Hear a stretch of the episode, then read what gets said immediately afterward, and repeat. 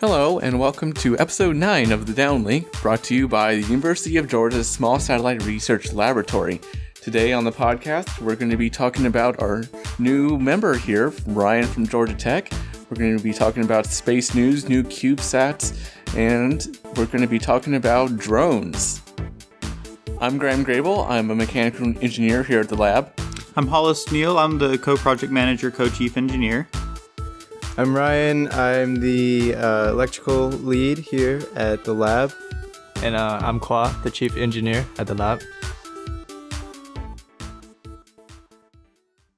So last week we took a little bit of a hiatus on the podcast, giving it a little break so we could all catch up on some rest and some sleep. But we're back this week, and hopefully we'll have a good format for you guys and some some uh, good content for you guys. Um, Ryan, do you want to tell us a little bit about yourself? So, so two years ago, I, I started here and I met Caleb, the project manager, and basically, I don't know it, it all all spiraled from there, and so yeah, even though I, I transferred to tech last year, last fall, uh, I came back here this summer to continue with the project, and now I'm here. Yeah, Ryan has actually been a part of the original team longer than I have. He went to the Virginia Tech hack- hackathon with Caleb and Jacob and Yeah. won UGA's first hackathon. So there's some lab news, a, a really exciting competition that's going on between Graham and Khoa. It's it's very exciting, and I think so far Khoa is in the lead. Oh However- yes, oh yes. However, there was a mishap, and a peg has fallen off of one of these objects and been glued back on. So we'll let you guys determine whether that's uh, a huge, you know, drawback to his design. So basically, what we're doing is we're 3D printing CubeSats, 3U CubeSats, and Khoa's uh, 3D printing his in three cuts. So he's built he's building the whole CubeSat at once in three different pieces, while I'm building the CubeSat uh, by printing off the faces and printing off some side poles to mount those faces on.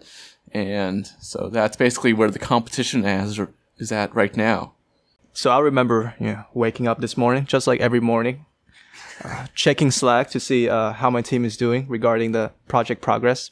So uh, I had a message from uh, Adam King, and he was saying, "Sorry, Khoa," and it seems like it didn't go well from there. So I looked at the picture he uploaded, and he broke my model. Why would you do it, Adam? Seems like my model might be a little bit better. It's a little bit more sturdy then, huh? I don't think he dropped my model. I, I just think there was a sabotage. Oh, it was sabotage. That's exciting. So, so one one fun thing about the the two models is one is um steel colored and the other is white. So, what are your thoughts on that, Khoa? Gra- Graham's idea was, um, you know, to print to print the CubeSat in in gray, uh, so it looks uh, close to the to the color of the metal as possible. But uh, you know, um, I'm I'm broke as always, so uh, I picked the the cheapest color they have for uh, MakerBot printing, uh, which is uh, the white color. I go with the cost efficiency option. Some good engineering right there. In other lab news, we also secured our lab space uh, permanently. So before we kind of had our lab space as uh, temporary until we finished some of our missions, but now we have the space for as long as we have grants, missions, and projects. So that's always very good news. So I, I think one of the stipulations is that we have to have a project, um, and there can't be a lull of projects for a span of five years. However, I want to say that that is a very reasonable thing for them to say because if we aren't doing, or if this lab isn't doing projects for a span of five years, it's probably died. Thank you to the physics department at the University of Georgia for your generosity and your uh, helpfulness in helping us get this UGA small satellite program off the ground. Literally. It's really great all the support that we've gotten. So yeah, so so um, one thing that we are really thankful for once again is the entirety of UGA. Um, another way, though, that if any of y'all want to help out with this project, this is open for everybody. It's not just university that has to help us. We have a Georgia funder up at smallsat.uga.edu forward slash donate.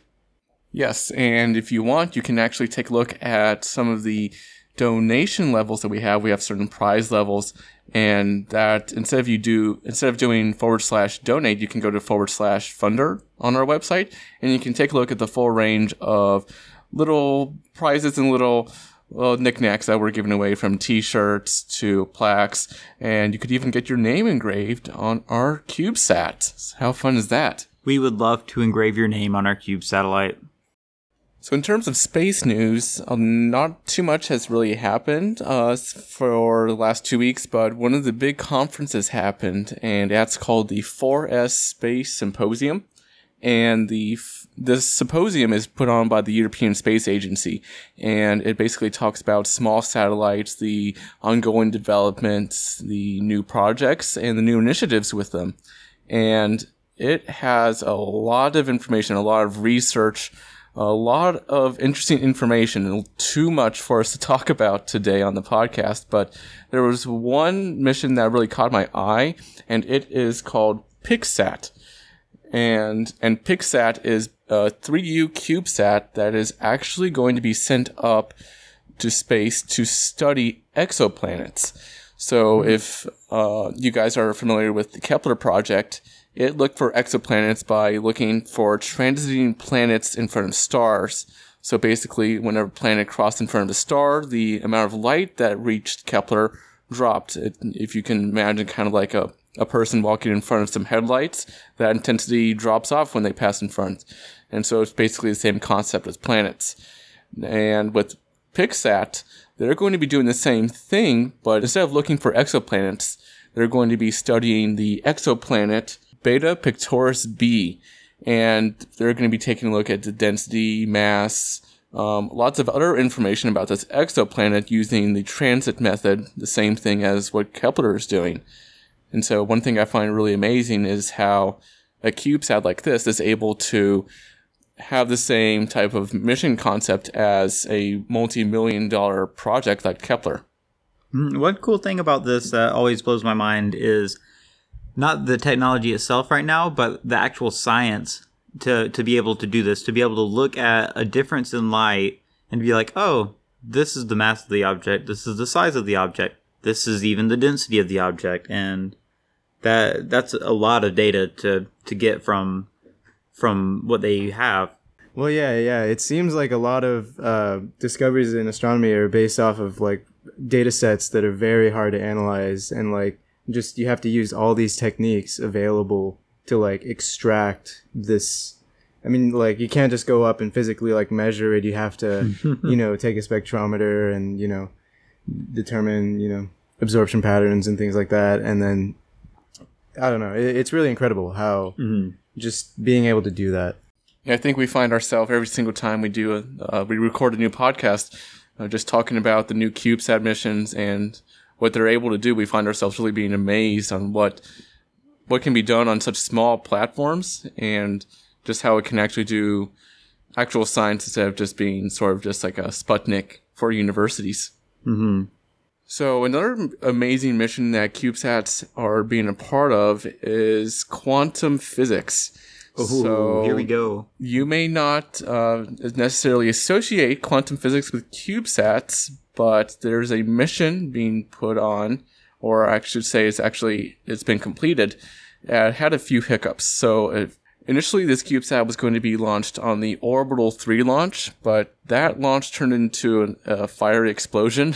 Oh no! So that CubeSat was actually lost, but uh, it was actually found on the beach in working order. Wait. Yeah. Wait a second. It actually survived, but it wasn't really like flight re- ready anymore. Wait, so you're saying that the Cube satellite went up in the rocket. The rocket exploded. Well, no, like that was the one that exploded on the launch pad. Oh, on the launch pad. Okay, oh, so, so it was ejected all the way like onto the beach. Yeah.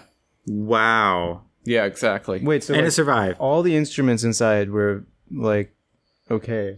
Um, well, I'm not sure if all of them were okay, but uh, I read it was the the satellite was still operational. So like, so like the payload, or I guess are there like optics in there to for the experiment or what? So, more on that. So, the actual payload is actually using two photons. And basically, what they're trying to do is correlate the two photons to be associated with each other. And once you know what one photon is doing, you're able to know what the other photon is doing. That's sort of the quantum mechanics of the world, and gets really weird. I love Einstein's um what he calls it spooky motion at a distance or spooky action. Yeah. that's a not motion, spooky action at a distance. So after the orbital three explosion, the mission was given a new life and uh, second breath, and it was uh, put onto the Galaxia. I probably mispronounced that. Uh, the Galaxia 2U CubeSat, and that was uh, just recently released from the ISS, I believe, um, last year. And so that payload was actually successful in taking a look at quantum entanglement uh, from orbit. And so what this really can do is uh, they, they, we can do quantum entanglement on the ground, but the distance in that and how photons are correlated to each other is very short. But in space, uh, distance is increased by a lot, and I'm not exactly sure why, but this CubeSat was able to prove that quantum entanglement and creating quantum networks uh, could be a thing. So in the future, we could see encryption and high levels of security with data um, being done with quantum physics. or simply just communication itself. If you're able to, to I don't know, I don't know about um, how how all of this works, but um, the for the the spooky action, if you can somehow measure what's happening and, and manipulate it, you could you could do some really really neat stuff. And it wouldn't be space news if we didn't talk a little bit about SpaceX and Bigelow, because I think SpaceX landed their rocket since last we talked to you guys. Oh yeah, they did. I, I forgot that we have not had a podcast since then. Yes. that was awesome. Yes, I think that. Uh, so if you don't know, the, this was another geostationary transfer launch, and so basically it was high energy, high velocity, and it came down a little hard. Uh, I think it, it used up the crush core in one of its legs. Uh, if you see images on the internet, it's going to be leaning over a bit. Yes, it it was. It's that's so neat that that this is the second geostationary transfer orbit rocket booster that they actually were able to to land the first stage of the entire rocket. That's just so neat that that they're they're getting a pretty good track record. It's incredible. I mean, that's their third barge landing, fourth total landing. Mm-hmm. Yeah. I saw a, a tweet from Elon Musk that had the warehouse where they were storing their rockets, and they said it's getting a little crowded in here, or something along those lines. I think it look from those pictures, it looks like they only have one spot left. So it looks like we may see a reflight soon. Oh, that that's really exciting. Is the actual fruition of the the saving cost of a rocket? Yeah, I mean they they can definitely save a lot of costs. Hopefully more than I know. I know the uh, the shuttle had a lot of repair costs that actually made it uh, pretty expensive to relaunch and not too viable. But if they can shave off, I, I think they said like a relaunch would be. I mean, I, I'm not sure exactly how like veritable this is, but if it's like sixty percent the cost of you know launching with a completely new rocket, then I mean that's still an incredible amount saved. And even now they they're already, you know, they're already cheaper than other alternatives like ULA. That's really neat. It's really cool to see how um, SpaceX just kind of came out of nowhere and and just took over and and when I say took over, I mean they didn't literally take over, but they they have they're such a, a viable business. It's really cool seeing what they're doing. Yeah, I think another interesting thing is what Bigelow's doing with space. Instead of sending up just raw space modules like what we've been doing with the International Space Station, we can instead set up inflatable modules. And so I think we saw the inflation of Beam, the uh, first prototype of Bigelow's ideas, and it's actually pretty cool. I don't know if you guys saw the video of that or not. I, I didn't see the video, but one one really neat thing that I think you're talking about the inflatable habitat, right? That's right. So, so one really cool thing about this inflatable habitat that I have to remember is so they keep talking about it inflating, right? That that it's inflatable. So the thing that I have to remember is that it's a vacuum, or it's a it's a very very very very near vacuum because we're not like all the way out in space yet.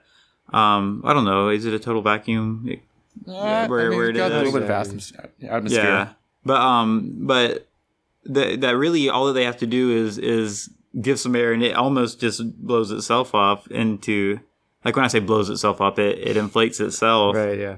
because um all you really have to do is like open a little valve and it'll suck the air in for it. Is that is that correct? I I don't know don't- exactly how the modules. I don't know. I remember them having to open up a valve, so I feel like there might have been some air pressure there to help it out. Um, but well Maybe so they have so like a compressed tanker. Yeah, I mean, it makes sense that they need the air to come from somewhere that's not what they're already using. Like they have to bring up more air to inflate it, like in the the launch, because they only have a certain amount of usable air. I would Yeah. think. Yeah. They they might have used uh, instead of a mix of you know like a typical air um, ratio that we have, they might have just used nitrogen um, to uh, make it less flammable. Mm. Look this up. Yeah, they could have just uh, compressed uh, some nitrogen into liquid form and uh, just expand it later on. Yeah, so for those who don't quite know, when we talk about the Bigelow uh, module inflating, it's not like it's inflating like a balloon. Uh, the Bigelow module has actually two walls. One that's like on the outside, exposed to space, and there's one that's for the interior. And what's really inflating is the space in between those walls. So if you can imagine like two latex gloves and putting air between those two latex gloves, that's kind of how the uh, beam module on the International Space Station actually inflated. So in that case, the pressure between walls would have to be a necessary um, thing if it's it's if it's multiple layered and they have air in the different sides. But uh, you know, it's a really really complicated idea, and they pulled it off, which is awesome. And I don't fully understand the science behind the entire operation, but it's really neat, and they did a great job. So now we'll talk a little about drones, uh, what they are, what goes into them to make them work, and what they can be doing to the future. Talk, to talk about that, we have Qual, our resident drone master.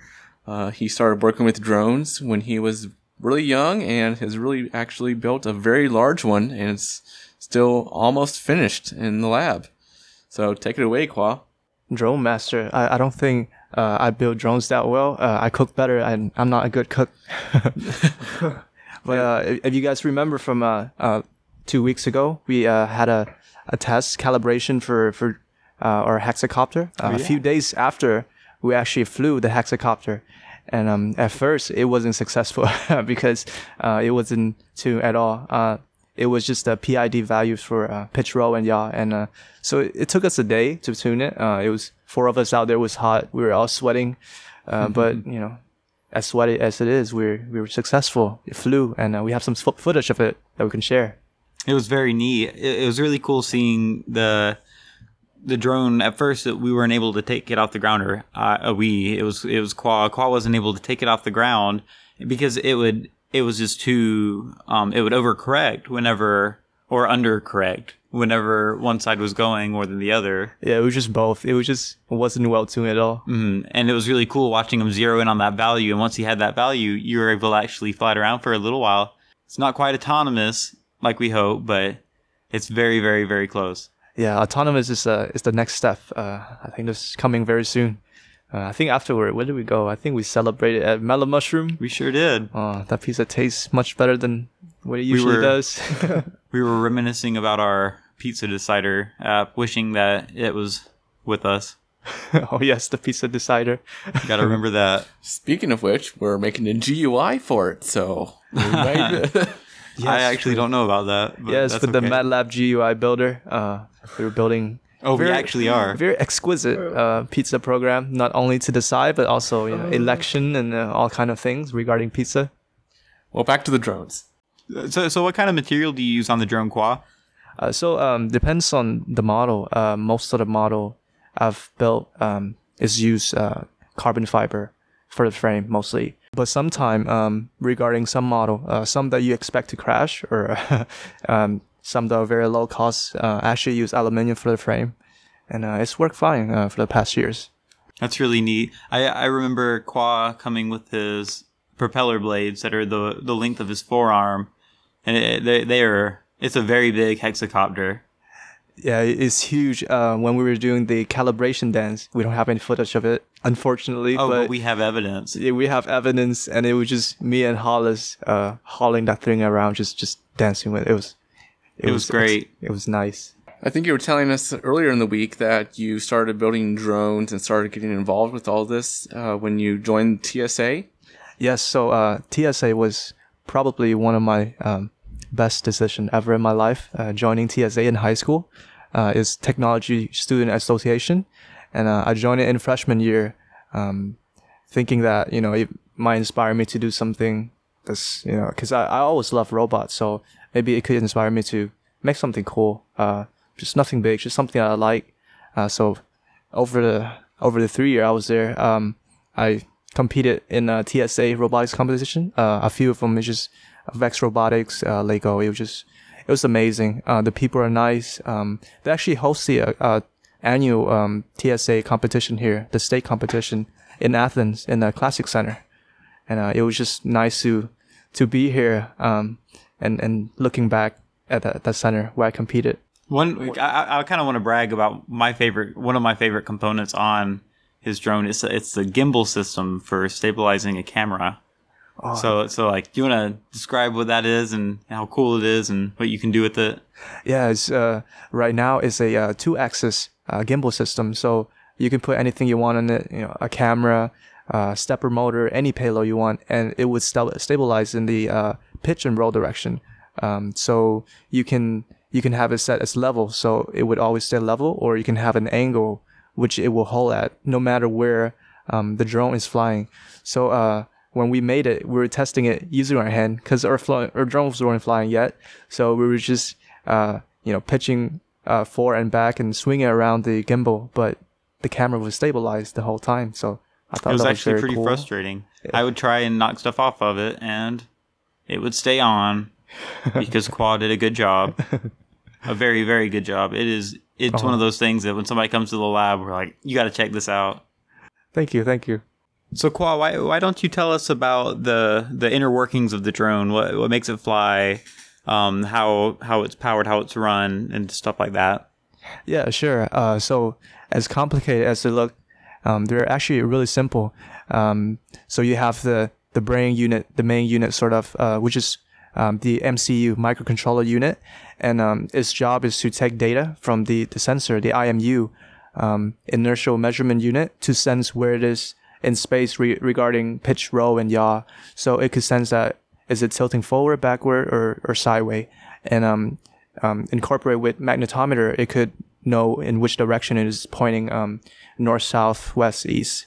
And uh, using those measurement, we can uh, control the drone with uh, speed controller and motors, and they um, uh, they they run through a, uh PID loop, uh, proportional integral derivative, and it determines um, how much power it it should apply to each motor, and that way the drone balances itself pretty well. Uh, so they they do that every um, uh, 200 milliseconds, so around 400 times a second. Um, that is trying to balance itself. And that's also the thing that we had to tune, right? Yes, it's something that fast. It was it's very hard to to notice all the small changes to know uh, which number to change. It's kind of like you're teaching a drone um, common sense not to overcorrect itself. Yeah, sort of kind of teach it to fly. Uh, Mhm. Feel like teaching my kid how to walk is a very honorable job. From my understanding, there's uh, little modules called ESCs attached to the arms. Yeah, so the the ESCs are the speed controller. Um, they sort of take the power from the battery and and manage how much to give to the motor. Uh, so if you want a lot of power, ESC will um, give the motor a lot of power.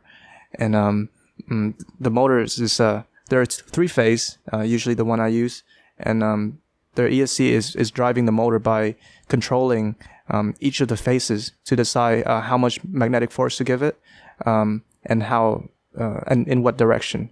And so um, it's really cool how brushless motors work. You guys should look it up. Definitely, it's a cool thing to see. Uh, So, is there an advantage of using a three phase motor over uh, something else? yes. So um, two-phase motors they're really expensive and really heavy. So uh, that's pretty much out of the question unless you're doing really heavy-duty ground work. Uh, four phases they're much harder to control, um, and uh, the speed is not as fast. So I guess for some reason three phase is the uh, the ideal sort of setup for the uh, the RPM that the, the drones are flying at. That's cool. Khoa, so I, I have something that I'm interested in knowing about your drones. Yeah. Um, so how how do you start the design process with drones? Like what what what is your design process? Because I know that it, it spanned quite some time before you actually purchased parts and were ready to go on to, to next phases. What what kind of kickstarts the the um the drone design process? Yeah, so the the process is really interesting, uh, and and is is similar to um, the process that anyone will be designing anything. Um, is is start with you know a concept. So uh, what do you want to do with a drone, or whether you just want to make a drone for fun, and um, so from there you go on whether it's possible to do this. Uh, let's research uh, onto the the technical specification, just the uh, um, sort of a, a hand calculation, sort of to see whether it's, it's even possible to do something like this. And uh, so for, for most drone, it's it's been widely produced and designed. So uh, um, I usually go on to the next phase where uh, I go to the specific where I, how I actually want to perform. So regarding the size, uh, what payload is going to be carrying, um, expected flight time, and uh, performance. So uh, from there, I go into uh, the deeper part, which is actually modeling out everything, um, our aerodynamics, and uh, they have a bunch of tools that can help you out, but you just have to. You're, you're kind of on your own half of the part, uh, and and from there, um, you have sort of like a, an outline, sort of a, a rough idea of what you want it to be, and uh, what it could be when you purchase these part. And um, even then, you're not you're not going to be purchasing it. After that, you have to review it multiple time. Um, giving it to different people so they can have different opinion on it. And uh, after months of doing that, you have the final part list, and it's usually a couple thousand dollars. So it's a lot of money on the line. You don't want it to fail. Um, so after purchasing it, you have to go through the uh, all the safety precaution, handling it, um, all the testing, uh, and and after you assemble it, just kind of sort of hope it work, and it usually does if you do a great job on the other parts. Well, that sounds uh, quite involved. Um, do you have any advice for people who just were wanting to start off and get into this hobby? Yeah, so uh, starting off was was very difficult. um, uh, I I started uh, the idea of wanting to make something like a quadcopter, something that flies, uh, with such an intricate um, electronic system. Uh, maybe freshman year, mid year freshman year here in uh, at UGA, and no one was doing it, so I was pretty much on my own. Um, so I, I purchased a bunch of random drone part, put it together, hope it flies. Uh, uh, it didn't at first. the first one didn't, unfortunately. Um, but uh, the second one did, and it didn't do great. But um, it was such a accomplishment that um, you know I, I kept going. So uh, I like the rush. It's it's an amazing feeling. Um, but uh, in the process, you're gonna you're gonna feel frustrated, angry, uh, feel like you you fail yourself and everyone that's um, that's looking up to you, but you have to keep going. You know, there's there's always the end. There's there's always some point that if you keep working at it, you'll make it. So uh, so don't put yourself down. mm-hmm. That's really cool, Khoa. So so one one tricky subject I guess is regulations and like the public being terrified of drones. How do you stick to those regulations and um, I mean, just tell me about your your thought of all of that. Oh yes, I, I think the uh, the newest FAA release was definitely a shock to me uh, because um, at that time I was working with uh, one of the um, the uh, sort of art designer here to create a, a, light show for drone. So we were planning it. We were planning our trip. Um, he was he was creating an electronics lab just solely for the purpose of this this light show we're creating. Uh, so the, the, the design process spent nine months, and it was the tenth or eleventh month that we actually uh, ordered the parts um, to to create this drone. And um, the objective was having, you know, maybe 10, 15 drones um, fly information, having lights or laser. Laser was a big issue because of safety, but we were thinking just you know bright lights and um, actually coordinate a flight. Uh, at the end of the um, of the uh, design review process, we found out that the FAA released a new set of rules that says you know you cannot do that um, without a commercial license, and uh, those are mm.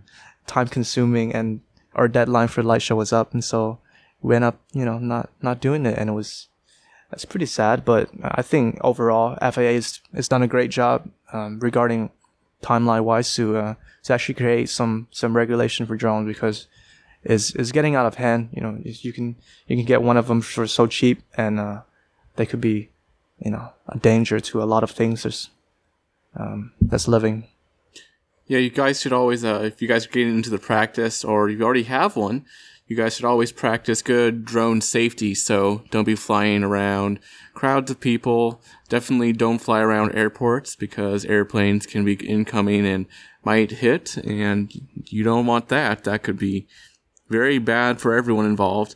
So make sure you can, if you fall under a certain weight limit, uh, you register yourself with the FAA. I think uh, it's still free at this point, if I'm not mistaken. Um, by the time you guys probably listen to this in the future, it's I think it's like five bucks to register. But uh, make sure you you follow the, all the regulations of the FAA, and uh, getting into the hobby with drones can be lots of fun. Yeah, making sure that you're in all of the the right legal venues is always a, a great thing to start whenever you venture to do a a big project that if you if you plan on doing projects a lot, you will run into fairly often. You don't have to be a lawyer, but um, it helps to to know what the, the law is about what you're working on and, and where you want to go. So, any last words from you guys? Yeah, it's been great. Yeah, it really has. It- It's been it's been awesome making these podcasts, being able to talk to you guys. Thanks for listening and and supporting us with, for with making a small satellite lab at UGA. Thank you for listening to this episode of The Downlink, brought to you by the University of Georgia Small Satellite Research Laboratory. Be sure to follow us on Facebook and Twitter at UGA Small Sat Lab. Until next time, over and out.